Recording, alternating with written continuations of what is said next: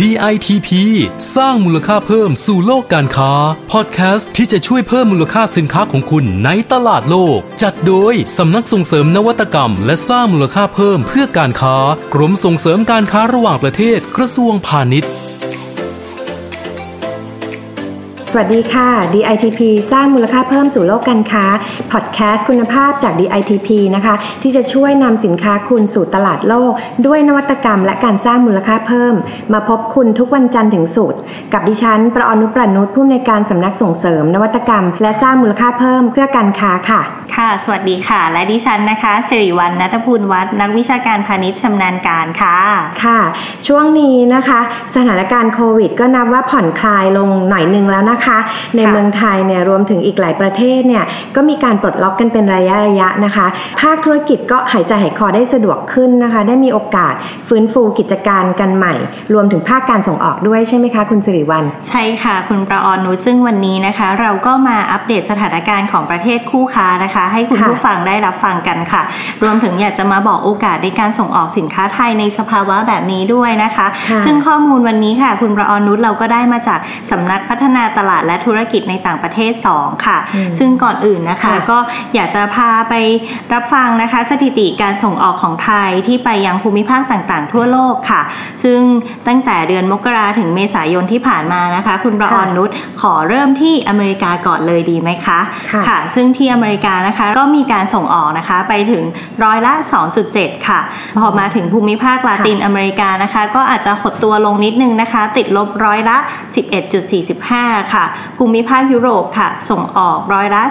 10.80 นะคะ ส่วนภูมิภาค CIS นะคะ หรือว่าที่เรารู้จักกันอีกชื่อว่า the Commonwealth of Independent States นะคะ ก็ติดลบร้อยละ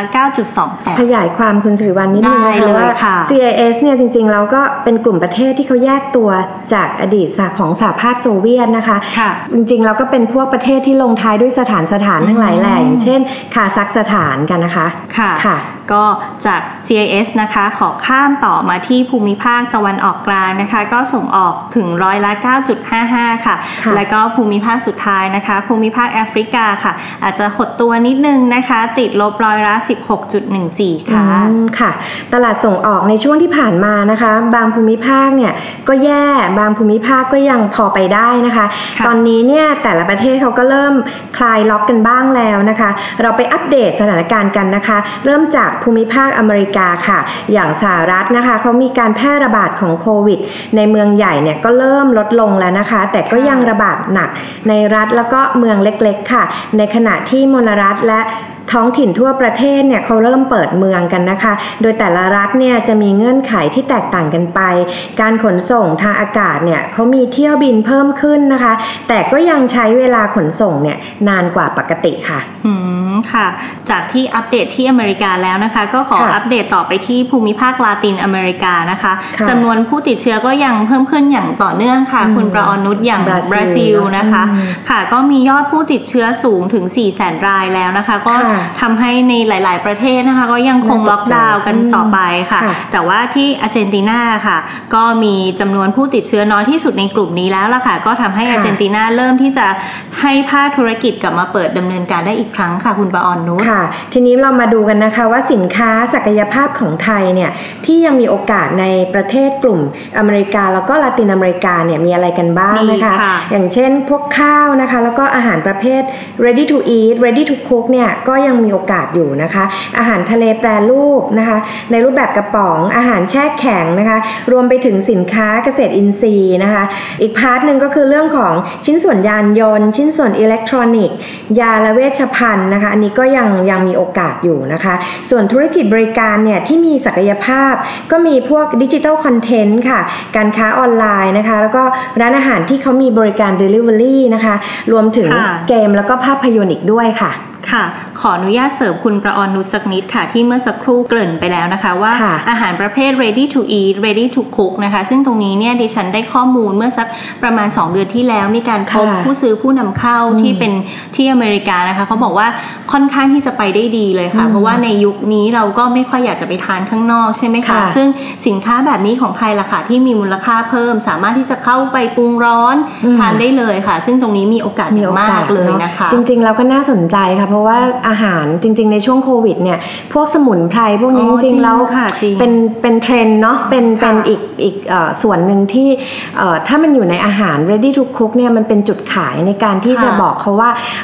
สมุนไพรพวกนี้มันมีส่วนช่วยในการที่ป้องกันโควิด หรืออะไรบางอย่าง อาจจะไม่ได้ช่วยโดยโดยตรงนะคะ แต่ว่ามันเป็นสมุนไพรที่มีคุณลักษณะที่ช่วยในเรื่องของสุขภาพร่างกายด้วยอันนี้ก็จะเป็นโอกาสอีกแบบหนึ่งในเรื่องของการสร้างมูลค่าเพิ่มให้กับสินค้าเพื่อเจาะตลาดอเมริกาหรือลาตินอเมริกาได้ค่ะ เป็นโอกาสที่ดีของสินค้าไทยเลยนะคะจากอเมริกาค่ะขอข้ามไปที่ภูมิภาคยุโรป แล้วก็ CIS กันบ้างนะคะซึ่งที่ EU ค่ะ ก็ได้แนะนำให้ชาติสมาชิกผ่อนคลายมาตรการเข้มงวดตามแนวพรมแดนลงแล้วนะคะอย่างออสเตรียแล้วก็เยอรมนีค่ะ ตอนนี้เขาเปิดพรมแดนแล้วนะคะ แต่ว่าในรัสเซียค่ะก็ยังมีขยับขยายกันได้เนาะใช่ยังคงคุมเข้มอยู่นะคะ แล้วก็รวมถึงยังคงระงับเที่ยวบินระหว่างประเทศค่ะ แต่ว่าสำหรับเที่ยวบินขนส่งสินค้าก็ยังให้บินตามปกตินะคะรัสเซียนี่เขาก็ยังคุมเข้มนะคะ ค่ะ ก็ตัวเลขยังนิดนึงนะคะใจนะคะเอาละค่ะ มาดูโอกาสของสินค้าไทยในยุโรปแล้วก็ CIS กันนะคะ ก็ยังอยู่ที่ข้าวนะคะ อาหารแช่แข็งกึ่งสำเร็จรูปนะคะ พวกนี้ก็ยังมีโอกาสอยู่นะคะ แล้วก็ยาแล้วก็เวชภัณฑ์นะคะ แล้วก็อีกอันหนึ่งที่น่าสนใจก็คือสินค้าสำหรับโฮมออฟฟิศนะคะส่วนธุรกิจบริการที่มีโอกาสก็อย่างเช่นบริการป้องกันแล้วก็ฆ่าเชื้อโรคนะคะ บริการส่งสินค้า รวมถึงเรื่องของการค้าออนไลน์นะคะ และที่น่าสนใจอีกอันนึงก็คือเรื่องของการให้คำปรึกษาทางไกล ด้านสุขภาพแล้วก็ความงาม อันนี้ได้ยันได้ได้ข่าวมาว่าเขามีการนำเสนอในรูปแบบของแอปพลิเคชันต่างๆ นัดหมายกันล่วงหน้าอะไรอย่างเงี้ยนะคะค่ะก็ปรับตัวกันมากขึ้นนะคะ จากยุโรปและ CIS ค่ะ ขอข้ามมาที่ทางแอฟริกาใต้เลยนะคะ ซึ่งแอฟริกาใต้ค่ะ ก็เริ่มคลายล็อกมากขึ้นแล้วค่ะ จากระดับ 4 ก็ลดลงมาสู่ระดับ 3 นะคะ มีการยกเลิกเคอร์ฟิวเดินทางได้แล้วค่ะ ใครที่ต้องการจะไปซื้ออาหารไปรับบริการที่จำเป็นหรือว่าออกไปทำงานนะคะ ก็สามารถที่จะไปได้แล้วค่ะ อย่างที่ซาอุดีอาระเบียนะคะ ก็มาตรการก็ผ่อนคลายมากขึ้นค่ะ ประชาชนออกจากบ้านนะคะ ตั้งแต่6โมงเช้าถึงบ่ายสามเนี่ยสามารถที่จะไปร้านค้าห้างสรรพสินค้าใช่ค่ะ แต่ว่าในส่วนของที่เป็นสถานบริการนะคะนันทนาการเสริมความงามศูนย์กีฬาก็ยังคงต้องชะลออยู่ ใช่ค่ะ ยังคงชะลออยู่ แต่ในส่วนของอิสราเอลค่ะ รถเมย์ก็เริ่มให้บริการในวันหยุดแล้วนะคะคะ อย่างที่บอกว่าร้านค้าร้านอาหารห้างสรรพสินค้า ก็เริ่มที่จะเปิดให้บริการแล้วล่ะค่ะคุณประออนนุชค่ะ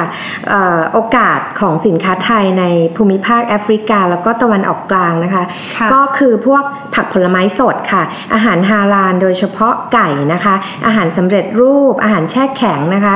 ยาแล้วก็เวชภัณฑ์ อันนี้ก็คล้ายๆกับทุกตลาดเนาะอาหารกับยาและเวชภัณฑ์นี้ยังเป็นโอกาสอยู่นะคะ ส่วนภาคบริการค่ะก็คือการค้าออนไลน์นะคะ โดยเฉพาะที่มีการบริการ Delivery นะคะอ๋อแล้วก็ที่ซาอุนะคะเขามีโปรโมชั่นพิเศษค่ะ คือเขาไม่เก็บภาษีนำเข้านะคะ สินค้าอุปโภคบริโภคเนี่ยเป็นเวลา 3 เดือนด้วยนะคะ อันนี้ก็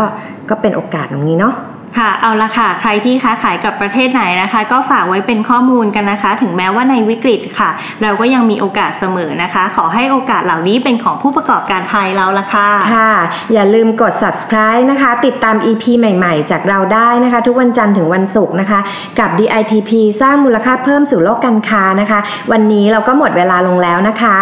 ค่ะ แล้วก็เราสองคนนะคะ คุณประออนนุชนะคะ แล้วก็ดิฉันค่ะ จากสำนักส่งเสริมนวัตกรรมและสร้างมูลค่าเพิ่มเพื่อการค้ากรมส่งเสริมการค้าระหว่างประเทศกระทรวงพาณิชย์ ต้องขอลาไปก่อนนะคะ สวัสดีค่ะ สวัสดีค่ะ DITP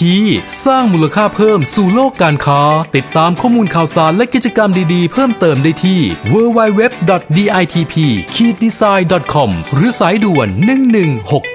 1169